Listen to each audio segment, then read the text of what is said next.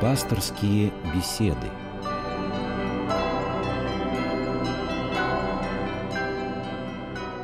Здравствуйте, в эфире программа «Пасторские беседы» в студии Анна Дворецкого. И в гостях у нас священник Григорий Геронимус. Здравствуйте, отец Григорий. Добрый день. Заканчивается четвертая неделя Великого Поста. Наступает время чествования памяти преподобного Иоанна Лествичника, подвижника, который был примером праведной жизни и оставил нам свой труд лествицу рая. И сегодня многие и, ну вот скажете, да, может быть, это обоснованно, сомневаются, стоит ли за эту книгу браться. Современному мирскому человеку, может быть, даже невозможно жить по советам данным монахам VI века. А ведь первые ступенью Иоанн указывает отречение от жития мирского. Дальше забвение всех забот мира, всего ступеней 30. Вот как быть, если не можешь подняться даже на эту первую ступень? Вы знаете, церковь очень высоко чтит память Иоанна Лествичника. Не случайно целый очень важный день, четвертое воскресенье Великого Поста, вот как сейчас у нас, посвящено памяти этого святого.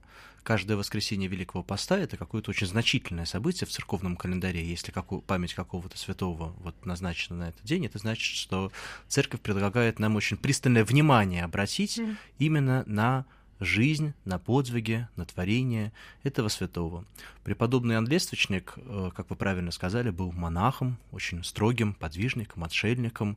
Он действительно жил в VI веке, был игуменом, то есть начальником Синайского монастыря, там, где когда-то, еще задолго даже до Рождества Христова, впервые Бог дал закон Божий людям, дал заповеди пророку Моисею, там, где очень много еще важных событий для истории человечества, для истории веры происходило, вот там был основан монастырь, и этим монастырем в VI веке управлял преподобный Иоанн Лествичник. И называется он так потому, что написал книгу «Лествица», то есть, если сказать на современном русском языке, «Лестница». Эта книга, в отличие от большинства книг, к которым мы привыкли, состоит не из частей, не из глав, не из параграфов, не из разделов, она состоит в соответствии со своим названием из ступеней, лестница из ступенек бывает. Вот эта книга тоже состоит из ступеней. И на каждой ступеньке рассказывается либо о какой-либо добродетели, скажем, послушание, смирение, терпение, либо о какой-либо страсти, о какой-то греховной привычке, которая может человека терзать, мучить, там, гнев, раздражительность, гордость и так далее. И там, где говорится о добродетелях, там преподобный Иоанн рассказывает не просто исходя из какого-то общего теоретизирования, а рассказывает исходя из опыта своей собственной подвижнической жизни, исходя из того, что он в своей жизни видел и пережил, рассказывает, как достигнуть этой добродетели. Там, где он говорит о страсти, он говорит, как избавиться от этой страсти, чем опасна эта страсть, какие последствия в человеческой душе может вызвать та или иная страсть, какую пользу может принести та или иная добродетель. И э, вы правильно сказали, что эта книга написана прежде всего для монахов. Для монахов это такое основополагающее чтение издревле, когда человек вот выбирал монашеский путь жизни, отрекался от мира, то первым делом ему предлагалось прочитать а в некоторых случаях переписать именно лествицу преподобного Ивана Лествичника. Переписать. Но да, такая была практика, чтобы точнее понять, запомнить. Сейчас э, мы еще в большей степени, чем раньше, привыкли к такому быстрому поверхностному чтению. Там большинство людей уже даже не книги читают, а, скажем, какую-нибудь ленту друзей в социальных сетях. И читают что? Заголовки. Да? Если заголовок заинтересовал, тогда уже mm-hmm. немножко заглядывают в первый и последний абзац. Как правило, более серьезного чтения не бывает. Но при таком способе чтения очень трудно всерьез воспринять информацию, которую пытаются донести. Может быть, лента Facebook, как правило, и э, не заслуживает более внимательного отношения, а такие труды, как Лествица или как труды другие церковной литературы, даже светской, классической литературы, они, конечно же, заслуживают гораздо более внимательного чтения. И вот самое внимательное чтение, оно возникает именно когда мы переписываем. Мы когда пишем, мы стараемся понять, а что вообще здесь хочет сказать автор. Каждая фраза звучит в нашей голове какое-то долгое время, и есть вот это время, чтобы попытаться эту фразу осознать. Такие книги, как «Лествица», они, конечно, рассчитаны рассчитаны на медленное чтение, на внимательное чтение, на попытку рассмотрения каждой фразы. И э, вот возвращаясь к вашему такому исходному вопросу, эта книга, конечно же, не запрещена для чтения не монашествующими мирянами, нам с вами, большинству из наших радиослушателей, а она рекомендована даже к чтению. Но не все, что там написано, следует вот немедленно, самым непосредственным и прямым образом пытаться в нашей жизни исполнить. Кое-какие рекомендации там даны именно для монашествующих, просто вообще не подходят для мирян. Кое-какие рекомендации могут восприниматься как ну, такой идеал, который мы вот мы к нему надо присматриваться, но не надо вот пытаться точно его в нашей жизни воплотить. А кое-что применимое к нашей жизни. Так что надо читать, но с рассуждением, как говорят в церкви. А что вот мирской человек 21 века может применить э, из лествицы к своей жизни? Наверное, начало процесса освобождения, да, увидеть себя со стороны, как-то начать процесс внутреннего исцеления. Это нам понятно. Но кого мирской человек 21 века считает, например, человеком одухотворенным? не знаю, обращенным к высшему идеалу, стремящимся совершенствовать себя. Ведь сейчас совершенно другие приоритеты. И если а, даже мы говорим о, ну, не то что неверующих людях, скорее э, не сильно погруженных в религию, да, вроде они как что-то знают немножко. Вот что для обычного, скажем так, человека, человек, стремящийся к самосовершенствованию? Дело в том, что те проблемы, которые затрагиваются в труде преподобного Ивана Лествичника, они, мне кажется, абсолютно актуальны не только в шестом, седьмом, восьмом веке, но и в нашем 21 веке. Вы хотите сказать, что сейчас э, нет такой проблемы, что многие люди часто раздражаются, а там написано, как бороться с раздражением. Вот я как практикующий священник ко мне приходит на исповедь мамочки молодые. Ой, как вот меня раздражают мои дети. Ой, как меня раздражает муж. То же самое мужчины в разном возрасте, и женщины. То есть эта проблема, она абсолютно актуальна. Как бороться с какой-то другой страстью? наоборот, добродетели, о которых там говорится. Это абсолютно актуальные вопросы. Грехи они, к сожалению, сопровождают человеческий род на протяжении столетий, и точно так же, как в VI веке люди пытались бороться со своими страстями, точно так же, к счастью, и в 21 веке находятся многие люди, которые пытаются как-то со своими страстями бороться, и, по выражению апостола Павла, вот есть у него такие слова, что человек должен вырасти в меру возраста Христова, то есть вот очиститься от всякой такой вот греховной нечистоты, которая осложняет нашу жизнь, которая нас сковывает, которая не дает нам развернуться вот во всю ширину, как нас вот Господь задумал и призвал, и наоборот стяжать вот добродетели, чтобы выйти на такое вот величие, которому Господь призвал каждого из нас. Хорошо, ну вот преподобный Иоанн говорит, кто прошел все ступени духовной лестницы, победил гордыню, леность, чревоугодие, а любви не стяжал, тот трудился тщетно. Но подходит ли для сегодняшнего дня это, когда любовь может быть э, понята как слабость? Нет, любовь э, в церковном понимании это не слабость, а это вершина совершенств. Не только Иоанн Лествичник, но и задолго до него апостол Павел в первом веке тоже говорил, что если я научился знать тайны, если я умею даже говорить ангельским языком, если я умею пророчествовать, если я достигну такого мужества, что э, отдам свое тело, чтобы его сожгли за Христа, но при этом я не имею любви, то это значит, что я ничего не имею. Я ничего не стоящая медь. Вот такие слова есть у апостола Павла. Mm-hmm. И только любовь, она придает смысл всем остальным вообще нашим жизненным усилиям. В русском языке слово «любовь», конечно, очень многозначное, очень истасканная, может быть, да, такое немножко затертое. Мы можем сказать, что мы любим там вкусно покушать, любим э, там кофе, мороженое, э, любим э, какой-то определенный вид развлечения. Также мы говорим о любви между мужчиной и женщиной или о любви человека к Богу. И очень, в очень многих смыслах это употребляем. И тут надо разобраться, что, что именно мы хотим сказать да, этим словом «любовь». Но вот в таком высоком смысле этого слова мы даже говорим, что Бог есть любовь. Это из Библии слова.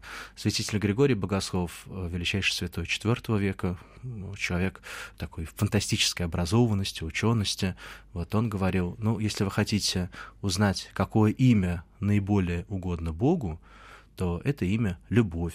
А в другой раз его спросили, а в кого вы верите вообще? Он говорит, ну, если вы хотите знать, что мы чтим, то мы чтим любовь. Вот так в церкви этим словом даже самого Бога называют. То есть мы очень высоко это понимаем, и действительно вот какие-то усилия нравственные, житейские, неосмысленные любовью, они оказываются тщетные. Поэтому это очень значительные слова Иоанна Лествичника, которые совершенно актуальны для нашего времени. А как вам кажется, простой человек сегодня понимает высокий смысл слова «любовь»? Э, я думаю, что отчасти понимает и отчасти в глубине души чувствует. Понимает каждый в меру собственной вот готовности понять, в меру интеллектуального развития, в меру духовного развития, душевного развития. Вот. Но у каждого, даже если это очень простой человек, э, не ученый, не знающий там тонкости как словоупотребления, но душа-то все равно каждого человека хочет любви. И если даже человек чего-то вот головой немножко не понимает, не может объяснить, не может точно ответить на вопрос, но внутри себя каждый человек ищет любви, ждет любви, хочет любви и томится, если этой любви в жизни мало.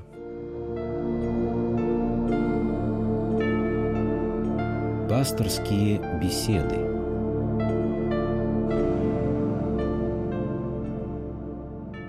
Хорошо, а если говорить о самосовершенствовании, вот как современному человеку, не отвергая окружающий мир, мир 21 века, не отвергая какую-то социальную сферу, общественную жизнь, а начать путь духовного совершенствования. Может ли этот путь начинаться, этот путь, этот поиск начинаться в миру, а не за его пределами, как, возможно, это было раньше?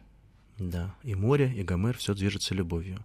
Значит, мы находимся в миру. Далеко не у всех людей есть призвание куда-то из мира уйти, стать монахами, уйти, там, я не знаю, в пустыню, в далекий монастырь. Это отдельные люди, они каким-то образом ощущают свое призвание. Большинство из нас э, такого призвания не имеет, и многие как бы даже не имеют права, потому что мы обременены семьями, ответственностью за семьи, детьми, родными, там, супругами, близкими, и мы обязаны э, уже, раз мы взялись за это дело, то э, это дело продолжать. Но и в миру, вне стен монастыря, конечно же, мы призваны к добродетельной жизни, призваны к тому, чтобы искать вот так радостной жизни, светлой жизни, жизни как раз наполненной любовью и труд Иоанна Лествичника, он очень много может дать для того, чтобы в этом направлении двигаться. А должен ли человек пройти через какие-то страдания, чтобы осознать э, вот этот путь совершенствования, осознать какую-то отправную точку, чтобы, не знаю, обрести смысл жизни, почувствовать потребность в изменении себя, в этом совершенствовании и стремлении к высшему идеалу? С ну, чего это начинается? Люди не являются клонами друг друга. Все люди очень разные. Каждый человек является неповторимой, уникальной, не похожей ни на кого другого личностью. И путь людей тоже очень разный.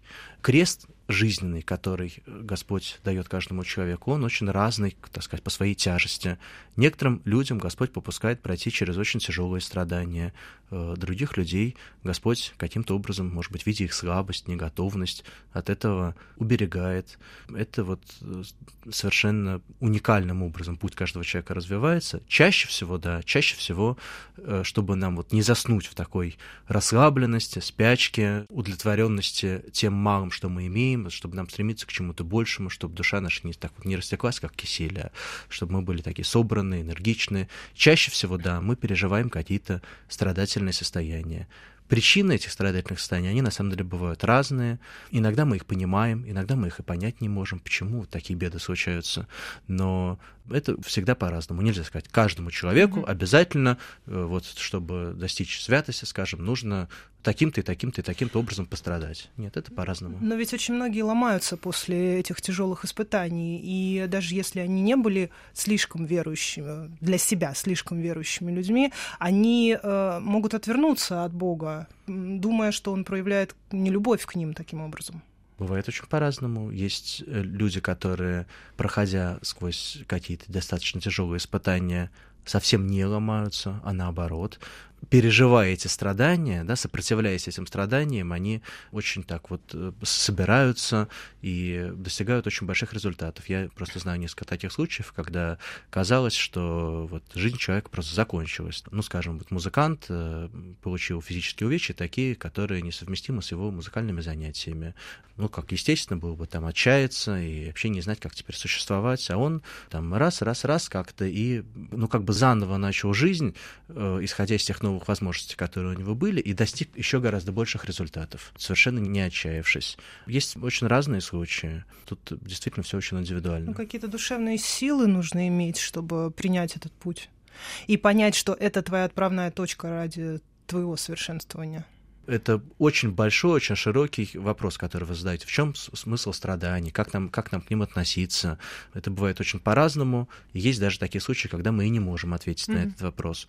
Но часто все-таки стоит призадуматься, и э, часто какие-то ответы находятся. Хорошо. А как э, осознать, э, ну, может быть, это слишком высокие слова, да, но mm-hmm. все-таки как осознать и осмыслить свое место в мире? Ведь, наверное, совершенствование начинается с э, осознания собственного несовершенства.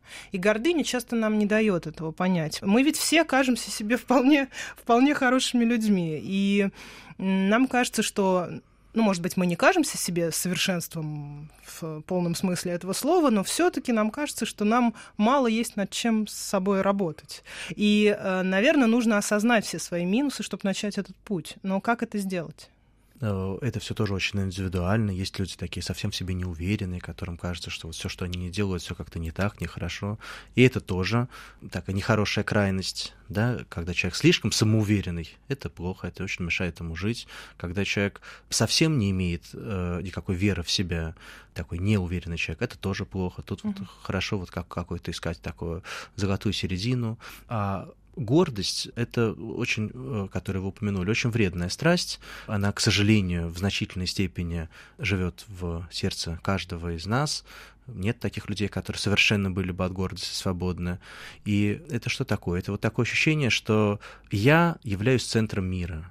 Вот все крутится вокруг меня. Все события, которые происходят, они э, для меня значимы именно в той степени, в которой они являются событиями моей жизни. Вот что-то произошло, и это прежде всего ложный взгляд, да, это неправильная система координат. Нет такого человека, который являлся бы центром мира. Но это интересно, ведь и... у современного человека действительно складывается такое впечатление. Вот сейчас многие могут вам сказать, что они сами строят свою жизнь.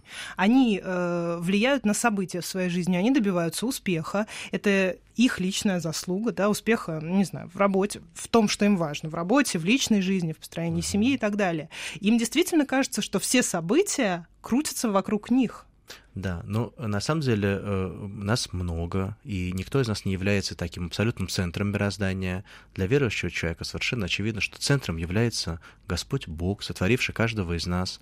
И исходя из ложной точки зрения, но это все равно как вот там исходить из той точки зрения, что Земля в центре Вселенной, и Солнце и планеты крутятся вокруг Земли до какой-то степени это позволяет нормально жить и функционировать, но дальше уже астрономия не, не справится, не сработает, потому что истинная картина мира, она другая. Точно так же здесь. Вот если тебе кажется, что ты центр мира, ну, так ты можешь как-то жить, там, на работу ходить, пытаться карьеру строить, еще что-то такое, но до какой-то степени. А далеко, исходя из ложных представлений, уехать невозможно в пути вот такого самосовершенствования, как вы говорите. Mm-hmm. Поэтому это вредная страсть, гордость, вот такое представление о себе как о центре театре. У этой страсти очень много, так сказать, побочных эффектов, выражаясь э, словами Иоанна Лествичника. Он говорит, какая страсть является матерью для каких других страстей, какая страсть является дочерью для каких других страстей. Так вот, гордость, она является матерью для очень многих других страстей. И тщеславие, и очень еще много чего. И тоже и гнев, и раздражение, и э, не буду даже перечислять. Вот. А это такая вот базисная страсть, из которой уже другие страсти растут. Вот. А такая более истинная картина мира, она связана со смиренным пониманием, в том числе с осознанием вот некоторого, собственно, несовершенства, недостоинства. А раз так, значит, нужно расти. А раз так, значит, нужно искать какие-то источники для, для вдохновения, для роста, собирать какие-то материалы, которые нам помогут вырасти. Но вот. к чему расти? Вот что для нас сегодня идеал? И есть ли у нас понимание идеала? И понимание, к чему мы должны стремиться? Ведь, э, если так подумать, очень много ложных идеалов сейчас у современного человека. Конечно. Но для христианина тут ответ совершенно определенный. Для нас идеалом является личность Господа Иисуса Христа. Вот Он есть воплощенная любовь, Он есть путь, истина, жизнь, как о нем говорится в Евангелии. Он единственный из всех людей за всю историю человечества, кто не совершил ни одного греха, кто в силу того, что он не только человек, но и Бог, полностью свободен от всякой греховности, от всякой страсти. И вот он является для нас идеалом. В этом и есть э, такой христианский ответ. Мы должны вот именно вырасти в меру возраста Христова, должны к этому стремиться.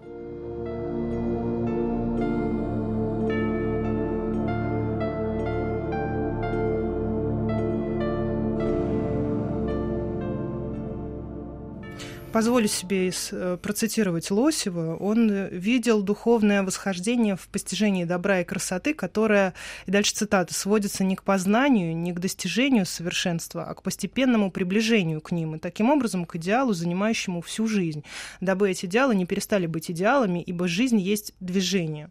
Вот можно трактовать это как э, мысль о том, что абсолютное совершенство недостижимо, и значит цель, цель — это путь, а не результат. Алексей Федорович Лосев, он замечательный русский религиозный философ. Между прочим, он был тайным монахом, и э, очень много из того, что он говорит, конечно, вот э, происходит именно из христианского понимания, из христианской традиции. И я думаю, что то, что вы прочитали, да, действительно, вот можно, можно так осознать, что путь, который нам предложен, он как бы бесконечный. Но я не совсем с вами соглашусь, что имеет значение путь, а не результат. Можно сравнить с тем, как ученый человек. Чем больше он узнает, тем больше он понимает, на как ограничены его знания, и как много еще он может другого Я знаю, узнать. что ничего не знаю. Да, да, как говорил Сократ. Вот. И также вот верующий человек, он, возрастая в своей духовной жизни, он все больше может понимать, как на самом деле малого он достиг, как еще и многое перед ним открыто.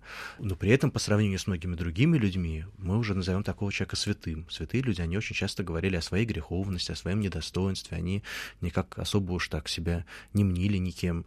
А для нас, ну как вообще да, возможно mm-hmm. такую святость стяжать? Вот, вот так же, как ученый. Вот великий ученый, какой, как, какой потрясающий ум, как он много знал. Но он-то сам понимает, что очень ограничено его знание по сравнению вообще с тем знанием, которое вот перед ним приоткрываются эти горизонты. Вот. Но ведь э, большинство людей сегодня не ориентируются ни на великих ученых, ни на святых, у них какие-то совершенно другие идеалы. А почему, как вам кажется, это какая-то наша нравственная ограниченность? А какие идеалы вам кажутся такие популярные для современных людей? Мне Разум, кажется, разные? богатые и успешные. Вот я вам честно скажу, люди подменяют mm какие-то ценности, не знаю, подменяют с какими-то материальными ценностями какие-то духовные а, вещи. И но это не секрет, что многие сейчас стремятся просто к комфортной, по их мнению, что, смотря что для них комфортно, комфортной, хорошей, сытой жизни. И им кажется, что это максимум, чего они должны получить. Ну, дело в том, что человек так устроен, э, что в человеке есть бессмертная душа, очень глубокая, и вот какой бы уровень материального комфорта человек не приобрел, если душа его беспокойна, то он все равно так удовлетворения не получает. Ничто материальное, оно не может нас до конца насытить. Вот мы какой-то предмет, скажем, приобретаем, долго хотели, там его копили, наконец купили, но можно засекать по минутам, сколько мы этому предмету радуемся посидели там минут 15, порадовались, как хорошо, что у меня этот предмет, а хотели его там, скажем, несколько лет. Да, уже через несколько дней он для нас становится совершенно будничной частью жизни, и уже у нас какая-то новая цель, то есть мы к этому стремимся, но это нас никак не насыщает. Ну, можно сравнить вот как, если человек э, хочет пить, ну, он может там выпить очень много воды, там, может какое-то зверское усилие над собой произвести и выпить ведро воды, но через несколько дней ему опять захочется пить. Вот невозможно так напиться, чтобы эту жажду удовлетворить. Э, навсегда. И э, это вот образ того, как вообще мы взаимодействуем с материальным миром. Материальное может нас там временно порадовать, подкрепить, оно нужно, но насытить полностью, да, так, чтобы вот мы были полностью удовлетворены. Оно нас не может никогда. И я встречался с людьми, в том числе очень обеспеченными, но несчастными или не, не вполне счастливыми, по-разному. Такая жизнь э, духовная, она гораздо больше может человеку дать, потому что душа в человеке, она занимает гораздо более значительное, более важное место, чем тело и материальные потребности. Но человек способен сам это понять, осознать, что материальное зыбко и в принципе не нужно, или ему нужна какая-то помощь? Ну, конечно, способен. Стороны? Есть такое выражение с милым в шалаше рай, да, вот про любовь опять. Любовь между мужчиной и женщиной, она является образом вот этой очень высокой любви. И когда ты какого-то человека по-настоящему любишь, любишь, рядом с этим человеком тебе хорошо, даже если внешние условия трудные. А если ты, э, наоборот, э, с кем-то сильно поссорился, то сколько бы у тебя не было денег, имущества, домов, яхт и самолетов, тебе все равно плохо. Поэтому я думаю, что любой человек, он, в общем, может с этим согласиться и э, понять соответствующим образом, как стоит расставлять в жизни приоритеты. Ну вот что Толстой пишет. Совершенство без всякой примеси — это Бог. Приближение к Богу — это жизнь человека. Тот, кто постоянно стремится к своему совершенствованию, тот разумен и может познать это. Но на что ориентироваться человеку мирскому, для которого Бог, ну, он не очень понимает, как, э, как свои какие-то внутренние отношения с Богом выстраивать. Он, естественно, он знает это слово, естественно, он знает, э, о чем говорит православная вера нам, но все это как-то далеко и вроде как не про него. Вот как ему э, понять ну, и ступить вот на этот путь? Я думаю, что православная вера шире христианства, это все-таки про него, это про каждого человека, это про каждого из нас. И, э, может быть, это только кажется, что мы все знаем. Может быть, стоит разобраться получше, почитать Евангелие, вспомнить, читая Евангелие, как бы заново увидеть, заново познакомиться, если когда-то уже читали, потому что большинство людей вообще даже никогда не читали. Э, вот, а если уже читали, то вспомнить все-таки, кто такой Христос, да, о нем говорится в Евангелии, как он жил, о чем он учил, какие слова он говорил. И вот тогда может произойти какая-то встреча, которая может удивительным образом человека зажечь. И, ну, можно и другую читать литературу, религиозную, церковную. Вот, скажем, лестницу преподобного Иоанна Лествичника с рассуждением, не пытаясь прямо все в своей жизни исполнить вот тут же. Может быть, советую с каким-то опытным священником. Вот. Но тоже это очень такая полезная, хорошая книга. Ну, наверное, сразу это трудно будет, да, хоть сейчас Великий пост, э, сразу трудно Но будет если человек э, осознать никогда, никогда ни с какой опыт. такой церковной религиозной литературой не встречался, ну, может быть, стоит начать с чего-нибудь другого. Пока, может быть, стоит почитать э, сначала Евангелие от Марка. Это самое коротенькое, самое простое по своему тексту Евангелия. Это в случае, вот если вот никогда никакого такого чтения не было.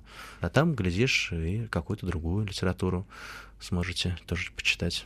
Это ведь труд огромный над собой, и не каждый готов сделать даже этот первый, казалось бы, простой шаг. Ну, без труда не выловишь рыбку из пруда, да. Нет никакого такого действия, которое могло бы совершиться без усилия. А тем более, когда речь идет о духовной жизни, о духовном возрастании. Э, конечно же, это только на основе большого и серьезного труда может происходить. Но это очень благодарный труд. Э, если мы хотим, э, там, я не знаю, купить машину или построить дачу, или купить новый чайник на кухню, ну, тоже надо потрудиться, заработать для этого деньги, пойти в магазин, выбрать и многое-многое другое в зависимости от конкретной цели сделать. Это вот даже такие простые материальные вещи. Уж тем более, когда речь идет о духовной жизни, тоже надо потрудиться. А как вам кажется, вот любой человек может это сделать? Э, допустим, нас сейчас слушает взрослый человек, которому никогда не говорили о Евангелии, никогда не читали там, даже в детстве Библию для детей, допустим. Он никогда не был в церкви. Вот почему вдруг, ну, как у него, как он встанет на этот путь, как у него сработает этот механизм, если он никогда не был обращен к Богу и вообще в его семье, допустим, это не принято? Господь призывает нас всех и призывает всех очень разным образом. Кого-то через воспитание. Это такой самый естественный, самый простой способ. Вот человек воспитывался в православной семье и с детства православие, о христианстве знает. Кого-то, ну, иногда даже через чудо, как было там с апостолом Павлом. Он был гонителем христиан, и ему сам Христос явился и обратил его, и он стал апостолом. Подобное чудо было, ну, скажем, с почти нашим современником, митрополитом Антонием Сурожским. Очень, кстати, рекомендую вот труды митрополита Антония к чтению для тех, кто хочет побольше узнать о христианстве. Вот. А кого-то через разные события жизни, иногда трудные события жизни. Вот какая-то беда произошла, и тут человеку стало понятно, что с этой бедой только в церковь, только к Богу, только молитва здесь может как-то помочь. Иногда через другие обстоятельства жизни, не всегда скорбные. Но вот как-то Господь людей все-таки призывает, всех по-разному. И люди часто слышат этот призыв и на него откликаются. Это всегда очень индивидуально, всегда очень по-разному бывает. Спасибо вам, отец Григорий. Время наше, к сожалению, заканчивается. Я напомню, что сейчас четвертая неделя Великого Поста, и наступает время чествования памяти преподобного Иоанна Лествичника. Спасибо вам, отец Григорий. Я напомню, что это была программа «Пасторские беседы». В студии с нами был священник Григорий Геронимус и я, ведущая Анна Дворецкого. Всего вам доброго, до свидания.